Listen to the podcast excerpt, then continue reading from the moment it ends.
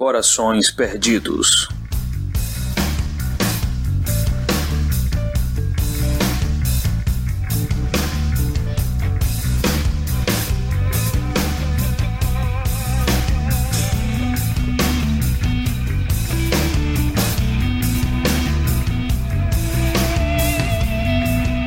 Esse é o último capítulo, né? O Gilbert, ele tá assumido desde colecionadores, quando salvou o Jed, né? Ele ofereceu sua vida em troca da De Rose, né? Morpheus explica que isso não é possível, só se cancela um vórtice se você mata o hospedeiro dele, né? Simples assim. E aqui descobrimos que Gilbert é um sonho, né? O último surto evadido, né? Durante a ausência de Morpheus. Mauro, o que é esse verde do violinista, né? Você consegue compreender o que significa esse sonho? Cara, dando uma pesquisada e pelo que eles falam ali, o Fiddler's Dream, é o sonho do violinista, é meio que uma gíria, uma lenda entre marinheiros de um local paradisíaco em que tudo seria verde, teria fartura, e natureza, mulheres, comida. Seria tipo um lugar paradisíaco em que os marinheiros sonhavam chegar, sabendo que, né, pela tradição cristã, eles não iriam para o céu. Então seria meio que um sonho com um paraíso na terra. Então o verde do violinista seria uma parte do sonhar, né? Uma parte do sonho paradisíaco, um local aprazível no qual as pessoas iriam para o sonho e que teriam tudo em fartura, natureza, local de conforto. É uma ânsia tão grande do ser humano encontrar esse tipo de Xangri-lá, na história dá a entender que o Morpheus tinha dado até um sub-reino, né, para o verde do violinista, para ele poder dar esse conforto, né, para o humano, explorar essa vertente do sonho. Então seria isso que o Gilbert representaria. Mas com o aprisionamento do Morpheus, ele viu a oportunidade de ir para o mundo dos homens e sentir, né, o que seria personificação num corpo, porque ele era um lugar, ele era, né, uma sensação, um locus e não uma pessoa. Então sentiu o que seria ser personificado, ter emoções, ter sentimentos, e para isso ele teria ido para o mundo dos homens, não porque ele traiu Morpheus ou querer buscar outras ambições como o Coríntio, o Bruto e o Globe, mas sim para experimentar aquelas sensações carnais, humanas, físicas. Ele volta, né, porque ele acaba se afeiçoando a Rose e ele tenta se sacrificar por ela, mas o Morpheus não aceita porque, na verdade, o que ele queria não era um sacrifício, mas era encerrar com o vórtice. Só uma curiosidade aqui, o autor que o Fiddler's Green tomou a forma chama G.K. Chesterton, que é um dos autores favoritos do Neil Gaiman. Aí quando o Morpheus está prestes, né, a ter a vida de Rose, uma bela jovem aparece, né, a projeção onírica de Unity, né, a avó dela, né. Ela explica que se não tivesse sido vítima da doença do sonho, ela seria o vórtice em vez da sua neta, né. Unity se torna o vórtice e morre no lugar de Rose, né. Aí mais tarde, Morpheus se dá conta do ardil que inadvertidamente, né, acabou de se desvencilhar, né? Qual foi a armadilha de desejo, Reginaldo? Por que ela nutre esse desafeto com o irmão? O que você entende é que ela violentou, né? Foi ela que abusou da Unity quando ela estava catatônica, né? Com aquela doença do sono que aparece no primeiro volume. Isso daí gerou a filha, né? A Miranda, né? Que ela teria algum sangue dos perpétuos, assim, ela teria uma relação familiar que, se fosse o caso, né, desencadearia a vingança das fúrias, né, se o Morpheus eliminasse o vórtice. Foi um plano da Desejo, ela executou esse plano por maldade. Cláudio comentou antes aquela história do Coração da Estrela, e lá o Morpheus, ele é muito amistoso com a Desejo, muito, né, e aparentemente, né, é a Desejo que faz a namorada do Morpheus, que ela é uma Oana, né, se apaixonar pela estrela, por Oa, né, pela estrela de Oa. você vê que parece que a animosidade começa por aí, né? Sempre que os relacionamentos do Morpheus, assim, sempre são de alguma forma manipulados pela Desejo, né?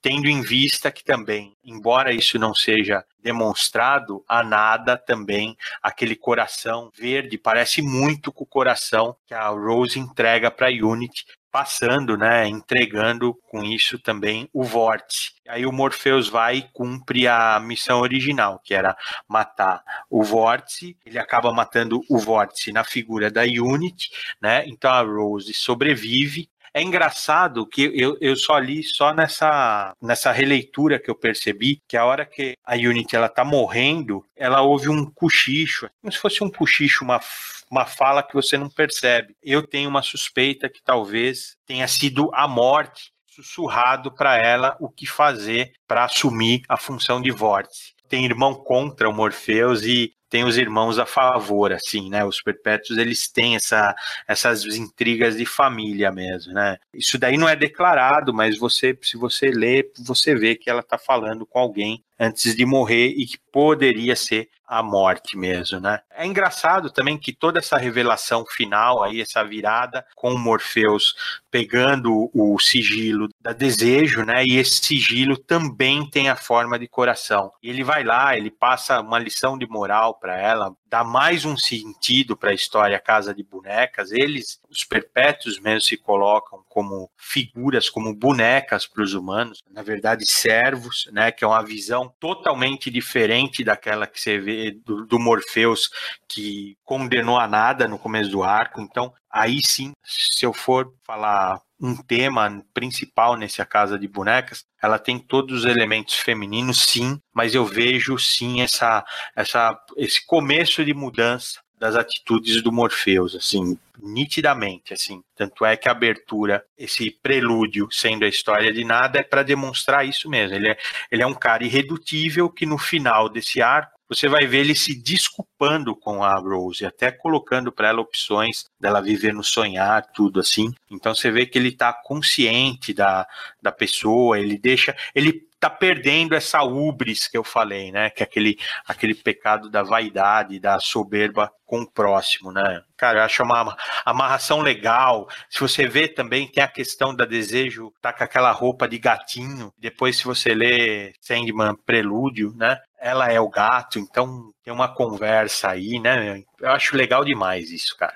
E, Reginaldo, tem aquele problema, né, que a gente conversou em off, né, sobre a semântica, né, de sonho e desejo, né? Talvez desejo ache que Morpheus ocupa, né, uma função, um lugar que deveria pertencer a ela, né? Tem também uma pegada muito metaficcional, né, metalinguística, né? A gente pode até dizer que viu na Sandman, Prelúdios e Noturnos, na historinha do Dinner, né? Porque a gente não falou, mas a Rose, ela tá sempre escrevendo, né, um diário, e o que parece depois, nessa parte final, a escrita de um livro, né? E depois a Rose fica sem saber ao certo o que acabou de acontecer, né? Ela fica sem lembranças do que aconteceu com ela no sonhar, né? Quando ela foi salva pela avó, né? Cara, essa questão aí do sonho e do desejo, ela é mais familiar para o português do que para o inglês, né? O dream que você coloca até pode ter uma associação, um sinônimo com um objetivo a se alcançar ou você desejar alguma coisa. Mas o dream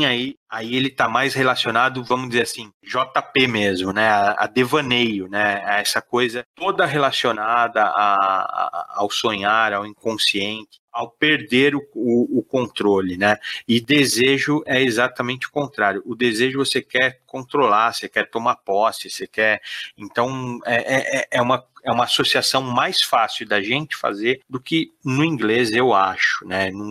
Tem também isso, mas não sei se é o foco principal, né? E a animosidade deles, ela nunca fica completamente clara. Ela parece ser mais uma vingança, tipo o irmão mais novo que não gosta do jeito do irmão mais velho e fica cutucando para chamar atenção. Do lado do Morpheus é que ela realmente arma para ele justamente no, vamos dizer, no ponto fraco, que o Morpheus é nitidamente, ele é ruim de relacionamento. né?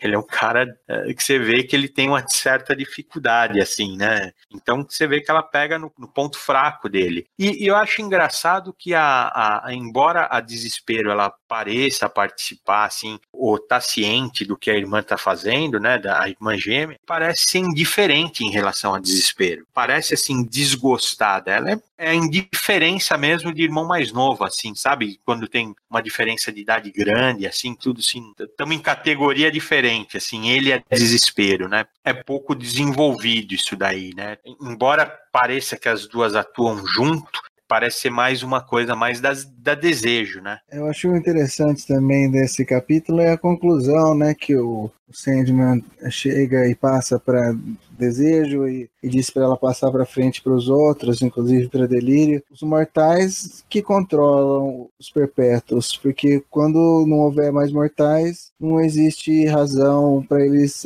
existirem, e aí eles deixam de ter função, deixam de existir de certa forma também. Então é uma inversão, né, do que Desejo sente, que determina o destino, né, dos mortais, e no fundo o que ele quer explicar, que eles devem lembrar, é que sem os mortais não existe razão para os perpétuos existirem, e assim eles que são os brinquedos dos mortais e não o contrário. O Reginaldo falava ainda agora das alianças, né, entre os perpétuos, e falou agora da Desespero. Curioso que lá no comecinho, né, no Sandman 10, né, a Desespero, quando é chamada por Desejo, aí tem notícia do irmão que retornou, né, aí ela pergunta, o pródigo? Aí o pródigo é exatamente Destruição, né, é o irmão que ela tem uma certa afeição, né? Isso a gente vai ver mais lá na frente, mas assim, a conexão que ela tem, assim, forte, assim, de irmão, assim, amor mesmo, é com Destruição, né? A Desespero, né, Luiz? A Desespero, exatamente. Sim, sim, sim. Na verdade, assim, ele trata ela muito carinhosamente, assim, né, o Destruição, mas pra frente a gente vê. E tem uma hora que eles falam que esse aspecto da Desespero é um segundo aspecto, o que acontece com, vamos dizer assim, de alguma forma ela foi destruída e substituída por essa versão aí, né? E você vê, eu não lembro em qual história, acho que não foi na do Orfeus, não, mas ou é nessa também, no Coração da Estrela, que a Desespero ela tá com uma aparência diferente, com os traços vermelhos pelo corpo, assim. A gente não sabe em que momento que ela foi substituída. A impressão que eu tenho é que todos os irmãos, ou eles são indiferentes, como o Morpheus é com ela, ou carinhoso, como Destruição, assim, parece ter piedade dela, né? Que aconteceu alguma coisa muito horrível, né? Porque esse aspecto substituído do perpétuo é ele morrer e aparecer uma nova versão, né? Mas isso tudo é suposição, nada foi mostrado ainda, meu. Eu sei de uma coisa, eu sei que eu tô aqui me coçando pra falar que, assim, é um dos momentos favoritos da série, assim, e é com Destruição, mas isso só quando a gente chegar lá em Vidas Breves. Adianto que é meu arco favorito de toda a série. A saideira agora, Reginaldo, a saideira mesmo, que é a última capa. Acho que essa é uma das que você mais gosta, né, da série. Sim, cara, essa capa aí é minha favorita, é uma caracterização do Morpheus, assim, de corpo inteiro, que você vê nitidamente, assim, que é difícil até de você ver o Morpheus, assim, na capa, né? E é também o Gaiman, né? Eu acho esquisito a forma como o Dave McKean coloca essa história, porque ele deixa, ele mesmo contando, ele ainda deixa dúbio, né? Essa é uma foto do Gaiman na sala de estar do Dave McKean, e eles tiraram um rolo de fotos de, vamos dizer, 24, né? Antigamente você comprava o filme e tinha 12, 24 fotos que você poderia tirar, né? Então eles tiraram um rolo de fotos para fazer essa capa, e apareceu uma 25ª foto, que é essa que tá na capa. Mas a forma como ele fala, como tá nesse Capas na Areia, ele fala que é uma história que ele conta. Eu prefiro contar assim, como se ele tivesse, vamos dizer assim, aumentando o tamanho do peixe. Então fica esquisito, né? Se for verdade, é super misterioso. Imagina, apareceu um rolo de 24 filmes, apareceu uma 25ª foto, né? Assim, eu acho que é esquisito, né? Ou repetiu, ou alguma pose repetiu, era comum, né, na revelação, ou é mentira mesmo. E a gente abriu com isso e podemos fechar também. Esses caras, no final, eles são contadores de história. Você pode até falar que eles são os melhores contadores de história da atualidade. qualidade, né? Pelo menos nos quadrinhos, assim, né? Porque você vê um detalhezinho que ele põe aqui que você se enche de curiosidade, né? A capa é linda, eu acho ela realmente a mais linda de toda a série, assim. É a combinação de cores, né? O colorido dela, eu acho ela maravilhosa. Parece que tá pegando fogo. Acho linda, cara, né? E aí se encerra aquele quadro que eu tava comentando. Aqui não tem quadro nenhum, cara. É uma foto estouradona, ampliada, do Morpheus. O olho dele ainda tá pegando um foguinho, assim, que é um tratamento, é uma intervenção que o Dave McKean faz, claro. Mas é linda, eu acho linda essa capa. Eu não sei se eu tô olhando pra capa certa aqui, mas pra mim ela só tem preto do Tony, né? Preto e laranja, né? E a figura, pra mim, que tá meio corpo aqui, parece mais o rosto de uma mulher, mas com traços negros, nariz largo, assim, e tem uma sugestão de seio aqui aberto na roupa. Não, cara, esse seio aí pode ser uma sombra, meu, porque eu acho que o Gaiman de camisa aberta, né,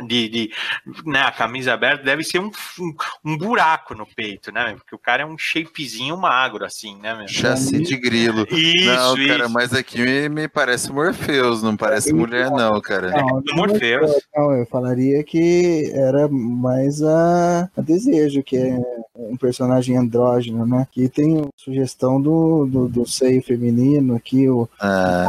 Sei lá, velho. Eu vi um negócio aqui pegando fogo e tal, mas me parece completamente o Morpheus, com o olhinho saindo, fogo saindo do olho. Não me parece a Desejo de jeito nenhum, cara. É, mas pela essa androgenia, assim, né? Tem uma sugestão dos seios, não sei, posso estar vendo errado. É o Gaiman polêmico, né? Mamilos sempre são polêmicos. Pense em milênios multiplicados por éons, adicionados a um tempo sem fim. É o tempo que eu existo. Mas só recentemente os seus afazeres despertaram meu interesse. Pode dizer que é o tédio, a minha natural curiosidade, o elemento mais significativo e duradouro da minha existência, veio conversar com você.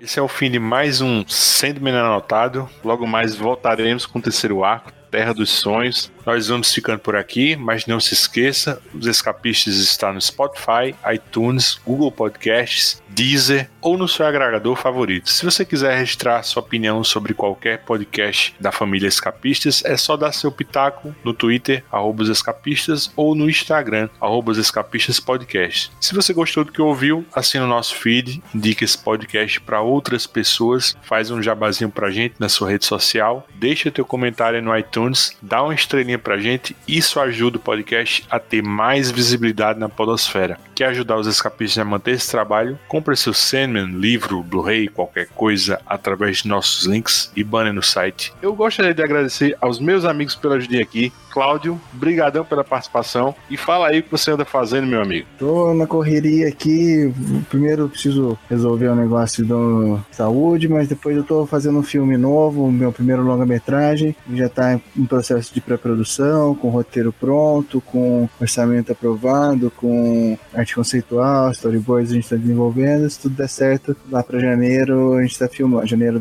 do ano que vem a gente tá filmando. Valeu, meu amigo. Mauro. Obrigado. Bons sonhos, galera. Reginaldo. Cara, eu preciso dormir, viu? Mas essa hora não...